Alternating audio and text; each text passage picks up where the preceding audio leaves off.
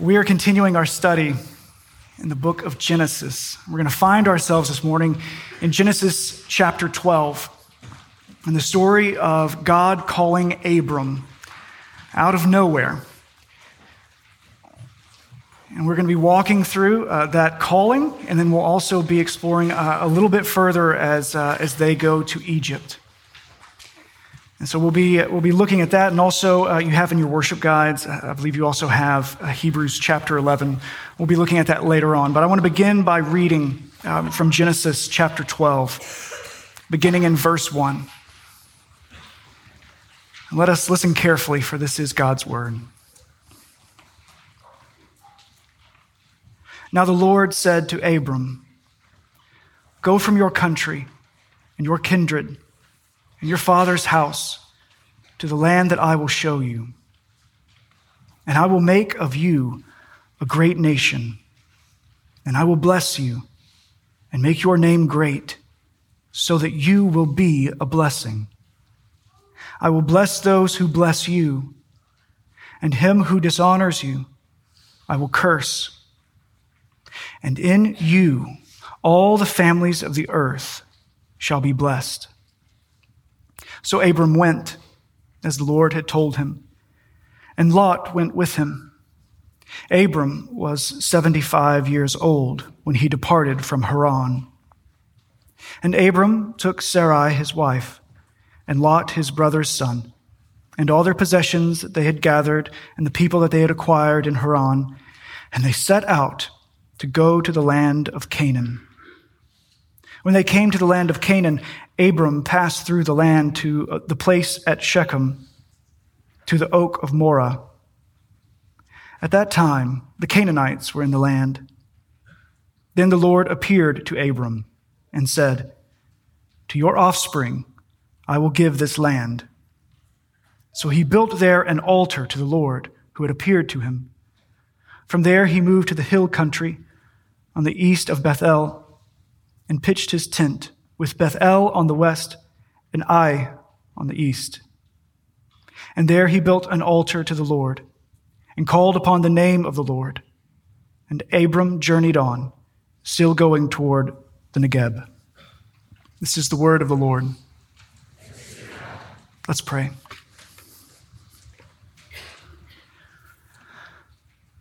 God of Abram, you alone are God. Father, Son, and Spirit. We call upon your name this morning. We need your grace and mercy, new and fresh today. We need your presence, your victory. Lord, we need to hear from you because you alone have the words of life. Where else can we go but to Jesus? So, Father, for the sake of your Son, through the work of your Holy Spirit, speak to us. For your servants are listening. We pray these things in the name of the Father, and the Son, and the Holy Spirit.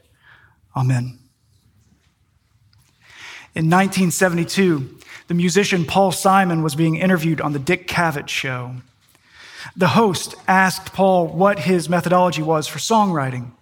Did he start with the music or the lyrics first? While Paul was beginning to answer the question, he asked for someone to bring him a guitar on stage. And he told the host that he had been working on a new song for some time, but he only had two verses. Uh, he said he had been stumped on where to go next.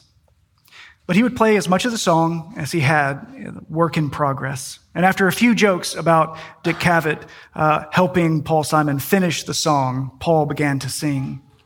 And he sang about how he ran into an old lover on the street last night, and she seemed glad to see him, and he just smiled. He was playing the first stanzas of Still Crazy After All These Years. The pieces that he did have at that point in time, the melody, the chords, the two verses of lyrics, they were exactly as they would end up in the eventual recordings years later. But after playing those two verses, Paul stops. He did not know yet what more he wanted to say. You see, in that moment in time, captured on late night TV, Paul could not see where things were going. He could not see how one day all of those pieces would fit together, fragments of verse and chorus. And one day it would become one of the most popular songs of the 70s and of his career. No, at that moment, the song just stops, leaving behind expectation and the hope of what might become of it all. Now, I had the luxury of first watching this episode decades later, knowing full well how the song would end up. When I listened to those first pieces of the chords and lyrics, I knew where that song was going. And for the people in 1972, for the host Dick Cavett, for the studio audience, and the people watching television live across the country, they had no idea. And neither did Paul Simon himself. But when I listened, I knew. It reminded me of one of my favorite Soren Kierkegaard quotes. Perhaps it's one of your favorites too. It goes like this Life can only be understood backwards, but it must be lived forwards. I was listening to the Work in Progress song. I was listening backwards, though. I knew where it was going, but that's not how life goes. We live forwards, not knowing what is next, and sometimes not knowing where we're going, not knowing if today will be one of the many days that will just exist for a moment in our memories and then be forgotten? Or will today be one of the most important days of our lives? We don't know if the next person to say hello might end up being a lifelong friend or just simply someone we will never see again. We understand our lives backwards, but we must live our lives forwards, not knowing what is next. We get the privilege of reading the story of Abram backwards. In fact, I keep wanting to call him Abraham because that's how he will be known for the rest of the Bible, but not just yet.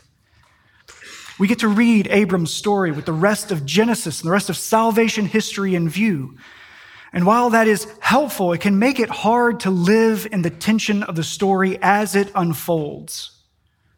It's like wanting to sing that next line of the song to Paul Simon through the TV screen and to tell Abram to trust in the Lord, stay in the promised land, wait for Sarai to become pregnant, believe the promises of God.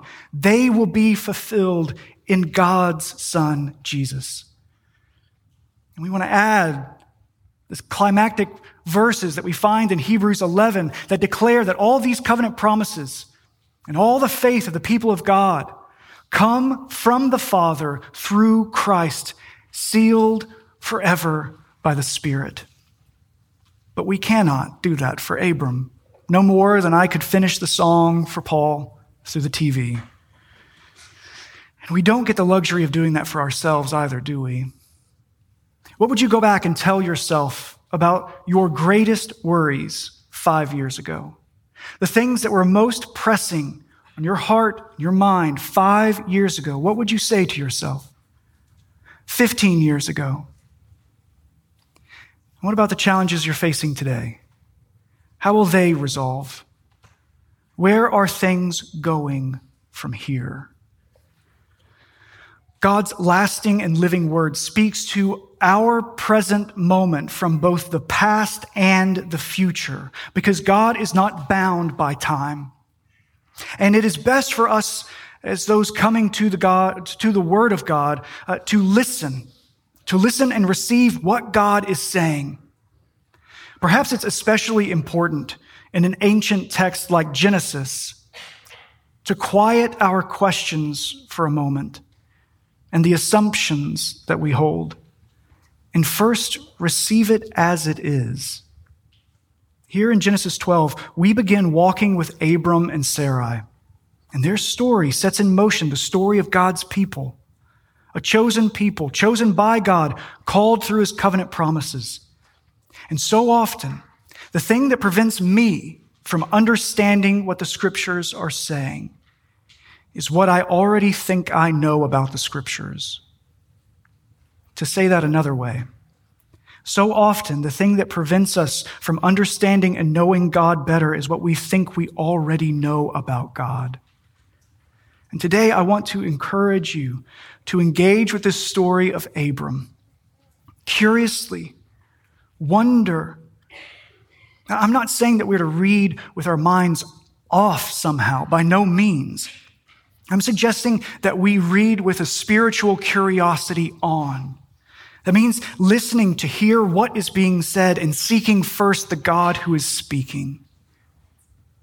Because something happens when we read the scriptures and we seek first to listen and to receive it as it is, not as we might wish it to be or presume it to be, and not just for information that we can somehow uh, gain and take hold of, but rather we posture ourselves to wonder at the word and to receive it as it is and to seek first this God who is speaking.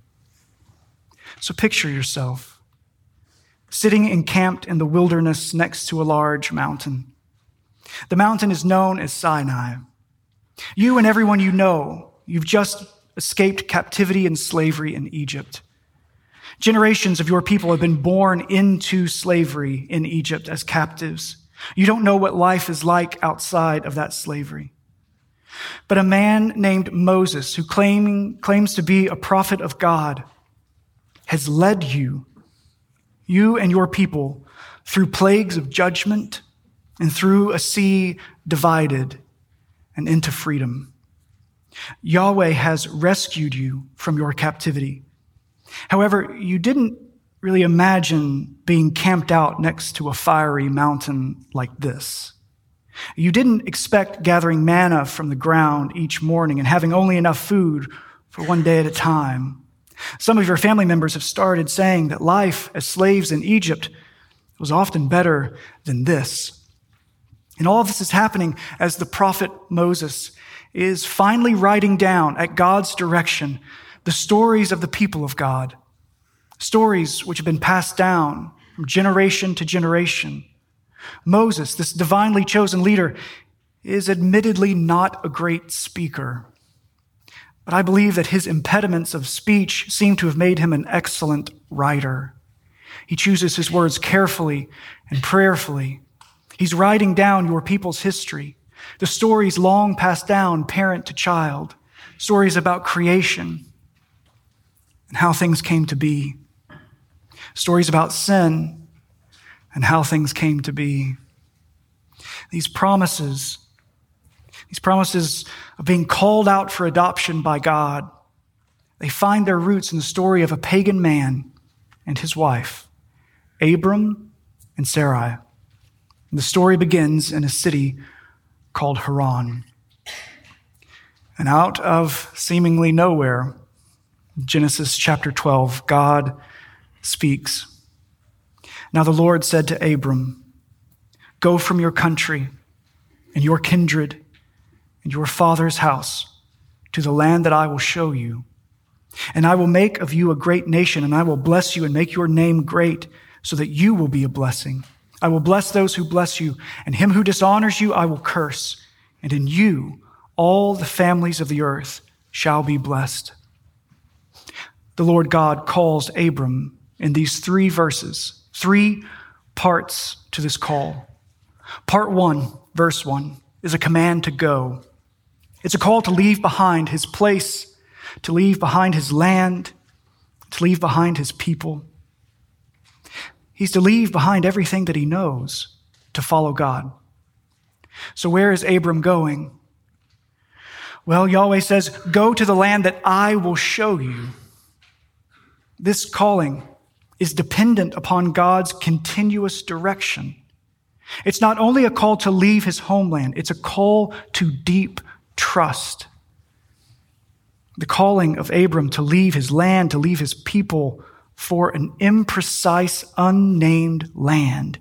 He's called to leave everything that is his, even his inheritance of his father's house, what he is entitled to. He has to walk away from it.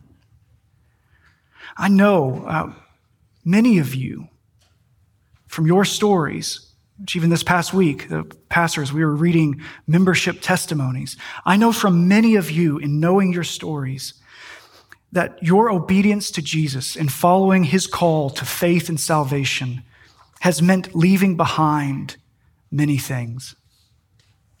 I know some of your stories have included families that have turned against you, that do not speak to you anymore, friends that have written you off, dating relationships that have had to end.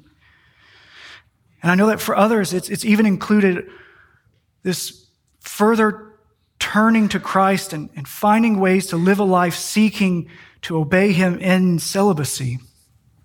The history of the saints are full of these kinds of stories. The call of God on your life is a free salvation, and following Christ is often costly. Look at each call to go. Leave your country, your kindred, your father's house. Abraham had to leave all of these things that he knew, everything that was his, and he had to walk into the unknown, following a God that he did not really know yet. An unknown land, described only as the land that I will show you. But this calling is enjoined with a promise Namely, the promise that God will show Abram the land that he is to go to, which means that God will be giving Abraham turn by turn directions because God will be with him. God is with him every step. And this call for Abram to leave, it, it helps remind us that God is with us every step too. As you follow him in that costly obedience as you step into the unknown, He's with you. Part of the great commission that Jesus gives to his disciples at the end of the Gospels is recorded uh, there. Uh, we see that Jesus tells them, Teach these new believers to obey everything that I've commanded. And to do that faithfully, think about that. To do that faithfully, that's not just one conversation. And then they're baptized and they're good to go. No, teaching someone to obey everything that Jesus has commanded means that, that we journey together. We journey with one another through life, through unmapped lands of rejoicing and sorrow and suffering and celebrating. We follow God's directing. And contrary to sometimes common thinking, there isn't a simple roadmap for Christian living that's just one, two, three. No, there's the indwelling of the Holy Spirit and there's the holy community of saints called the church. And we point one another to Jesus and remind one another of the truth of his promises. Every follower of God is called into the place, the unknown place of trust. We see it here in these opening words of Abram's call. Part two God promises that he uh, will do something through Abram's obedience saying, I will make of you a great nation, and I will bless you and make your name great so that you will be a blessing. God accompanies this call to Abraham uh, with a promise of blessing. Through Abram's obedience, God is going to make a nation, a people for God's own possession. And he will bless Abram. And this, this blessing will also extend to the name of Abram being great. What, what people were seeking after in building a tower in a previous chapter, that their names would be great. God is promising that to Abram, and not just celebrity for celebrity's sake, but to be a blessing to others. It goes back and forth from communal, a great nation, to the personal, I will bless you and make your name great. And then it goes communal again, so that you will be a blessing to others. Do you think that Abram, in a quiet moment, ever said to himself, What did I ever do to deserve this? Because Abram was the son of people who worshiped other gods. His family, we would call that pagan. They worshiped idols, false gods. He lived and worked in a pagan city, one of the largest cities of commerce at that time. Abram was a pilgrim foreigner, and God was pursuing him, choosing him, calling him out of nowhere, and promising to lead him. I surely think that Abram looked at his life and his relative indifference to this one true God and probably more than once said to himself, What did I ever do to deserve this? Third part of the calling, verse 3. God promises Abram protection through blessings and curses. I will bless those who bless you, and him who dishonors you, I will curse. And in your and in you all the families of the earth shall be blessed. Abram is being called by God to leave behind everything that he knows and enter an unknown land, but God is promising his presence in leading him and his presence in defending him. God will bless those who bless Abram, and he will curse those who dishonor him. All of these words of God's call of Abram would have been so important for the people of God to remember as they've been called out of Egyptian captivity in a foreign land and led into the wilderness of Sinai, not knowing what would come next. It must have been so significant for them to remember that wherever God called them to go into the unknown, that He would be with them, defending them. He would be their deliverer. And I don't think that you have to be camped out at Mount Sinai to need to remember these promises. We can and should compare our own calling to trust and follow God with the call of Abraham to trust and follow God. But perhaps it's even more important for us to see our connection to Abram's calling. Because the calling of Abram is ultimately the calling of the church, that is, the people of God throughout time and history, redeemed in Christ Jesus. It is from Abram that God would raise up a holy nation, and it is through Christ that it would be accomplished. Remember, Abram will be called righteous not because of his obedience or his character or his actions. Abram will be called righteous only because of Jesus. In the New Testament, we, we read the Apostle Paul telling us in a letter to the Romans that the one who is righteous by faith, they are the one who shall live. Righteous by faith. Abram is made righteous by faith, and that happens through God's gift of giving him faith to believe, and Jesus giving him the righteousness to be righteous. And God's calling on your life is likewise dependent solely upon the righteousness of Jesus, secured and applied to you in the gift of faith. In Genesis 12, we don't hear a verbal response from Abram to this calling from God, but we do see a response in verse 4, which says, So Abram went as the Lord had told him. Abram's 75 years old when he departs his homeland. Abram leaves with his wife, his wife Sarai, his nephew Lot, and they set out for the land of Canaan. And when they arrive, Abram stops in a place called the Oak of Moreh.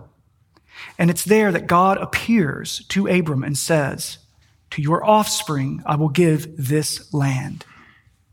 See, God's fulfilling his promise that he would show him the land. He's showing him that this is the land of promise. And I will give this very land to your offspring. And in response to seeing this and hearing from the Lord, Abram builds an altar and he worships God. And then he continues his journey, following the directions of the Lord, building altars of worship along the way. In a sense, the Lord is teaching Abram how to worship. He's teaching him how to be a worshiper of Yahweh. And these altars are like flags in the ground, claiming it not like an invading army, but, but as a place of worship. God is leading Abram to learn obedience. And that obedience is worship. Do you see your obedience to the Lord as acts of worship? Are they kind of separated out? there's singing and music.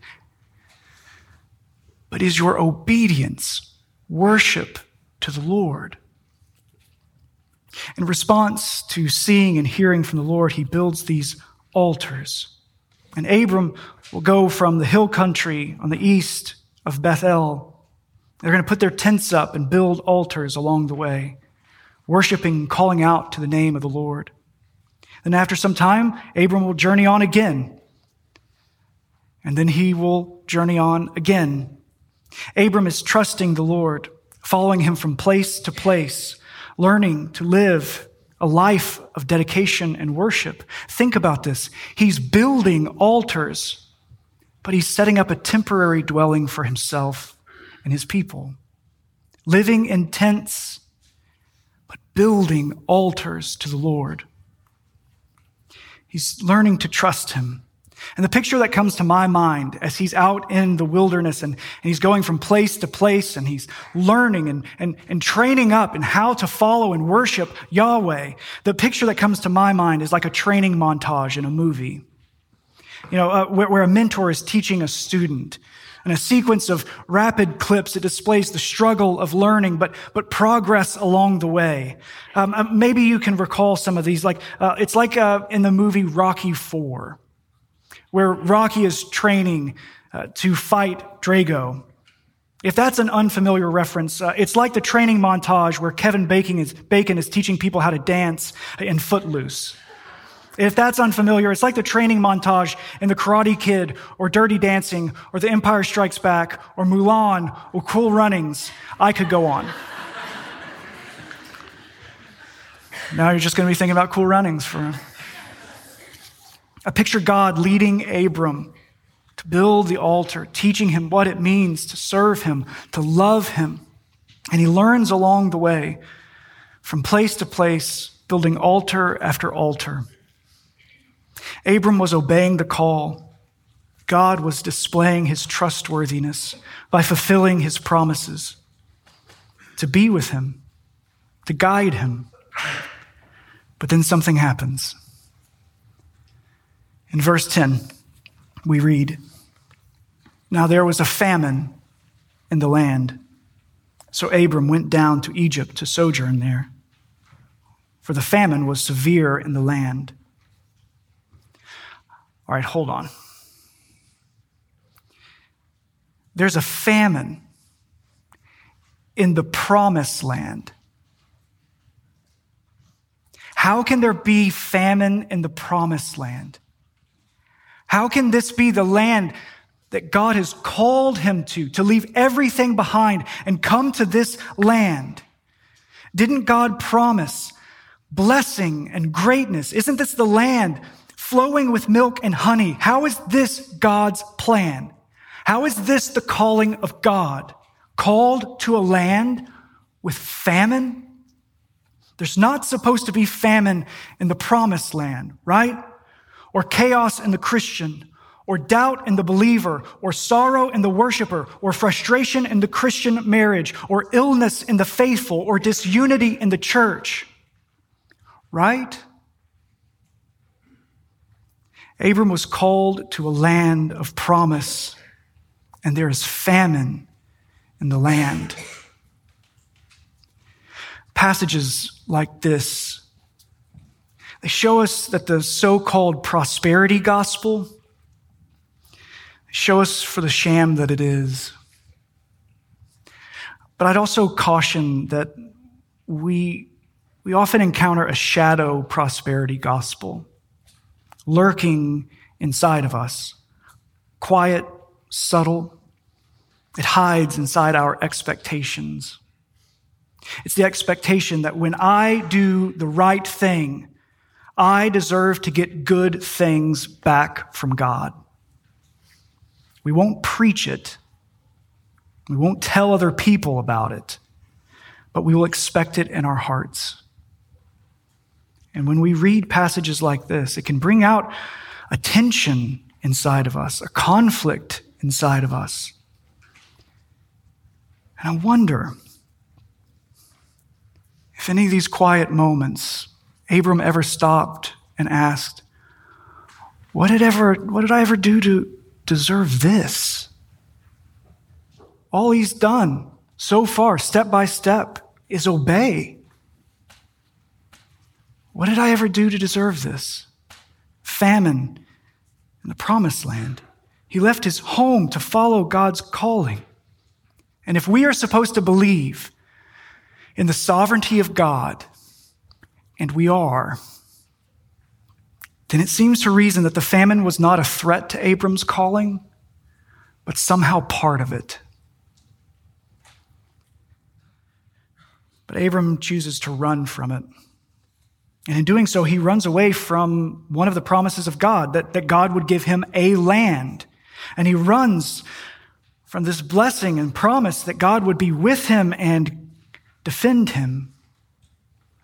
What happens when our calling doesn't look the way that we think it should?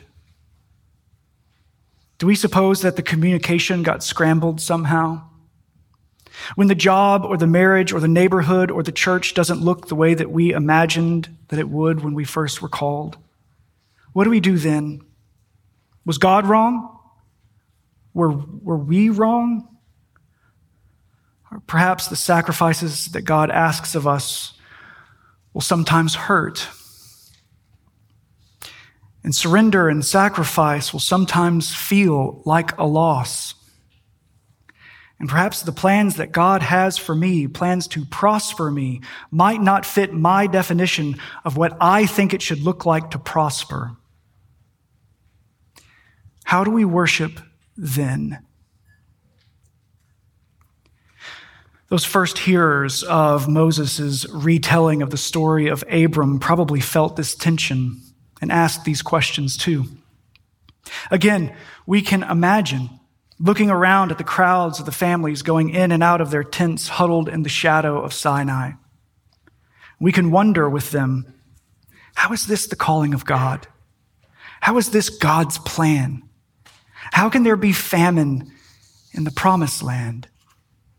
Abram saw the severe famine in the promised land, and instead of waiting on the Lord's provision, or at least according to the text, crying out to the Lord for help, he takes off. He leaves the land of promise and goes to Egypt. As Abram is about to enter Egypt, he realizes a looming problem. He says to Sarai, his first recorded words here, You are so beautiful. And when the Egyptians see you, they will say, This is his wife, and they will kill me, and they will take you into captivity. Now, Abram is probably right. Uh, it was the law in Egypt that the Pharaoh could seize any foreign woman or child. And so Abram is probably right that this is a real threat as they enter the land. But I think we need to recall the context of this problem. He is running off to Egypt. And, and I read this, I see this move to Egypt as being distrust of God. And one of the reasons that I read it this way is because this scene will happen again later in Genesis. There will be another famine in Canaan, the promised land. And when Jacob is leading the people of God, but at that time, God will, will be explicit and tell Jacob it's okay to go to Egypt because Jacob does not want to leave the promised land. But God will assure Jacob that he will bring Israel back to the promised land. So if Abram was distrusting God and going to Egypt, whatever happens from there will be a derivative disobedience, right? It's all just going to unfold from there. And that's what we see happen. Abram comes up with a lie for any inquisitive Egyptians. He tells his wife, Say you are my sister, that it will go well with me because of you, and that my life may be spared for your sake. So hold up again. So Abram went to a foreign land where he believes it is likely that people will kill him and take his wife. And his best alternative option is to avoid being killed while still seeing his wife taken into captivity. And this is not just his wife. Remember, this is Sarai. This is the means by which God's promise of offspring, a nation, will come through her. He's compromised. As he leaves the promised land, he compromises the land. As he goes into Egypt and settles with this deal that Sarai can be taken, the threat of becoming a great nation, the threat of offspring, his posterity, these things, all the covenant promises just made are all under threat.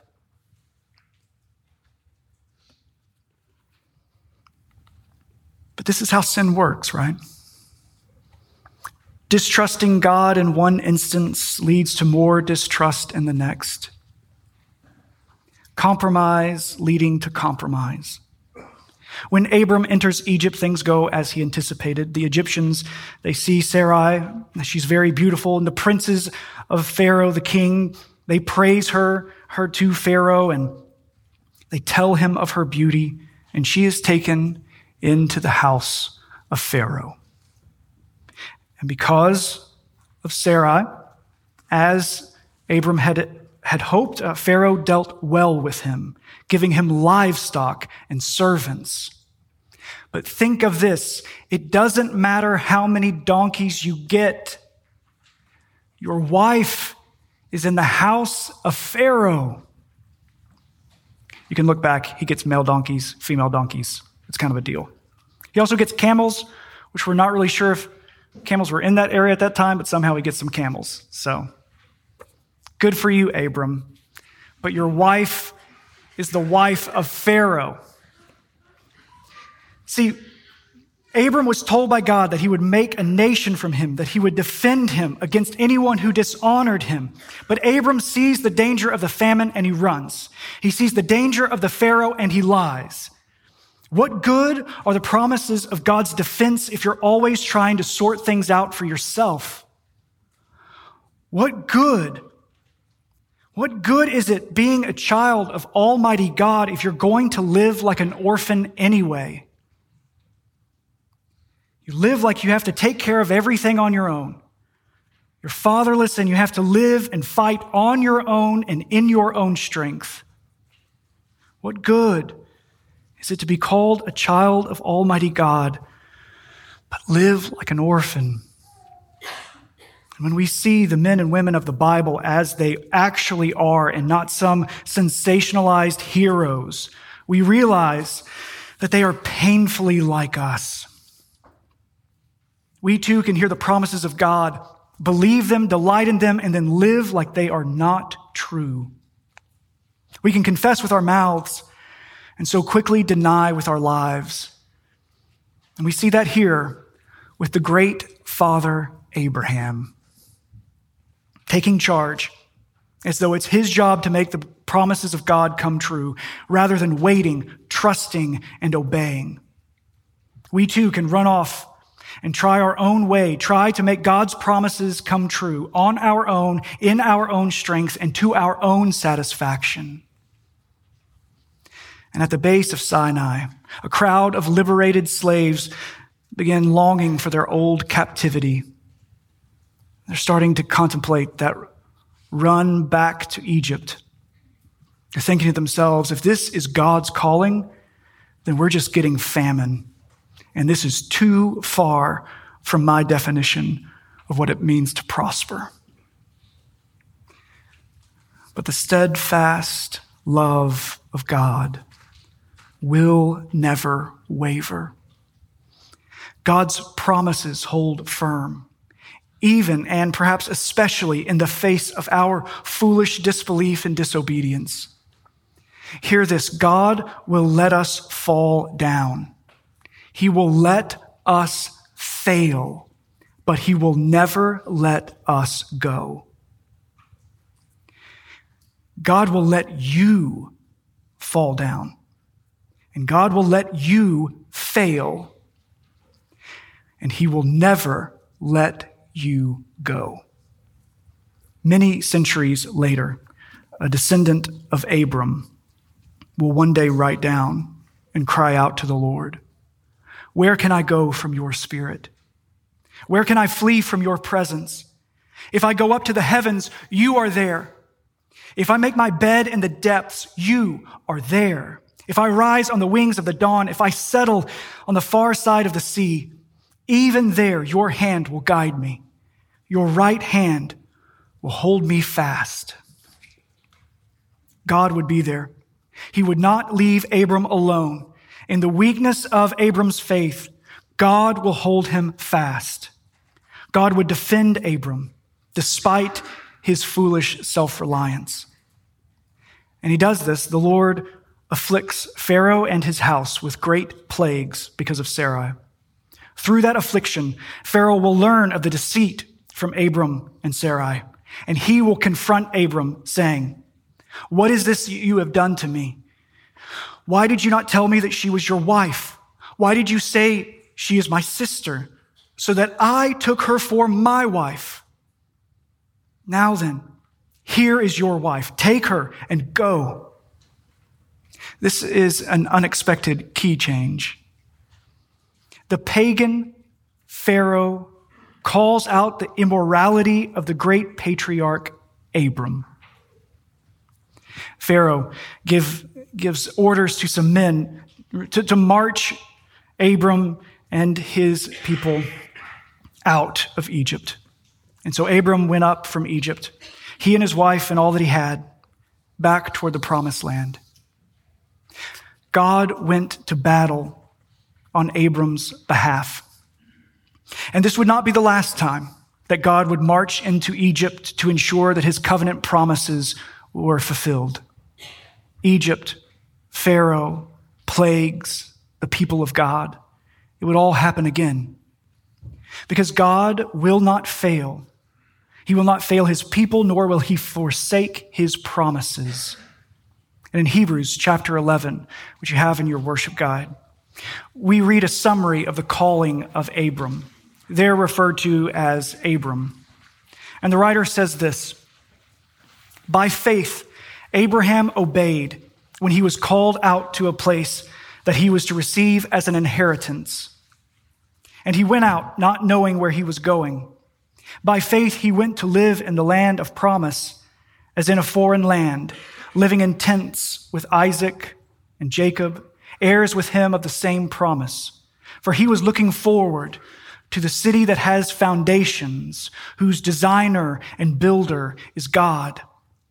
By faith, Sarah herself received power to conceive, even when she was past the age, since she considered him faithful who had promised.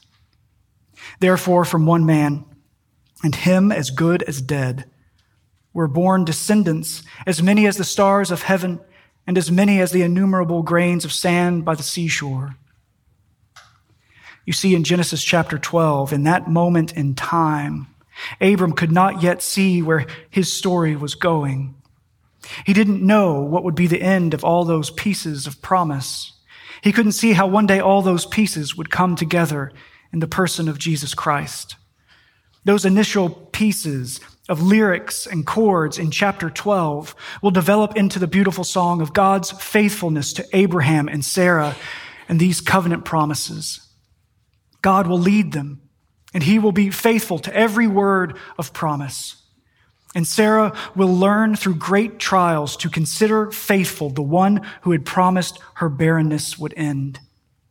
The writer of Hebrews goes on saying, Abraham and Sarah, they died in faith, not having received the things promised, but having seen them and greeted them from afar, and having acknowledged that they were strangers and exiles on the earth.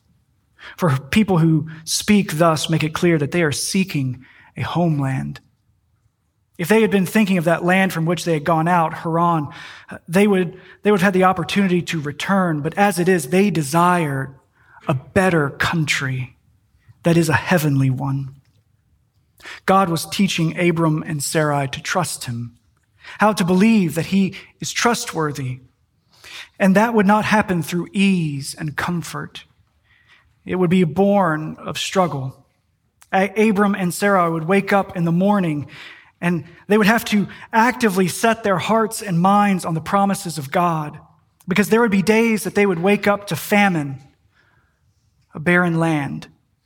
And there would be years where they would wake up childless and a barren womb.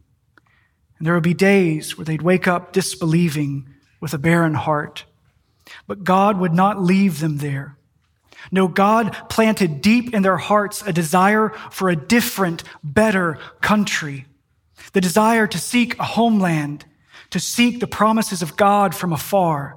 And they would glimpse them at a distance, these promises being fulfilled in Jesus. We know that because Jesus would one day teach that Abraham looked from afar with joy, saying, Your father Abraham was overjoyed to see my day. He saw it and was glad. But the people said to him, Are you not yet 50 years old? And you say, You have seen Abraham? And Jesus would respond, Truly, truly, I tell you, before Abraham was born, I am. Like Abraham and Sarah, we all desire a land of promise, a heavenly homeland, a better country.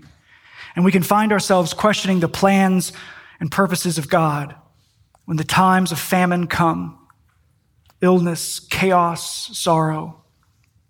But before we pack up our camp and try to make our own way apart from God, we would do well to remember that while we do not yet know where things go from here, what the next note or the next lyric might be, our God does. He knows the song of your life by heart because he wrote it before time began. And each and every verse finds their eternal and emphatic yes in Christ Jesus, the hope of Abram and our hope as the family of God. Christ confirms, upholds, fulfills, and accomplishes every covenant promise that the people of God have clung to generation after generation. It is Christ who called you out of the captivity of sin and death and brings you to the promised land of God's grace and mercy. He's done this through his perfect life, his atoning death, and his glorious resurrection. And it is through the ascended Christ that God's right hand holds you fast. And while so often in the foolishness of our sin, we experience the consequences and pains of not holding fast to Christ, while that's true, we cannot change the grip of His grace on us. His right hand upholds us and holds us fast. Here, today, in this very hour, and he will hold you fast for all eternity. So thanks be to the God of Abram, the God who is the author and finisher of our salvation. Let's pray.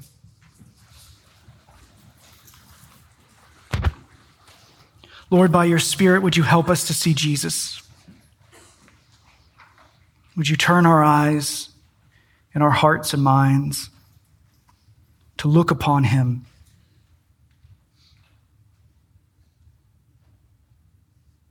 Lord, I pray for these brothers and sisters here this morning. We call out to you that we believe, but Lord, help our unbelief. Help us to trust, love, and obey Jesus all the more today. Continue to speak to our hearts, to bring challenge and comfort to meet with us. Give us the strength to cry out, the strength to turn, the strength to repent, and renew the joy of our salvation today, Lord. We pray these things in the name of Christ our King. Amen.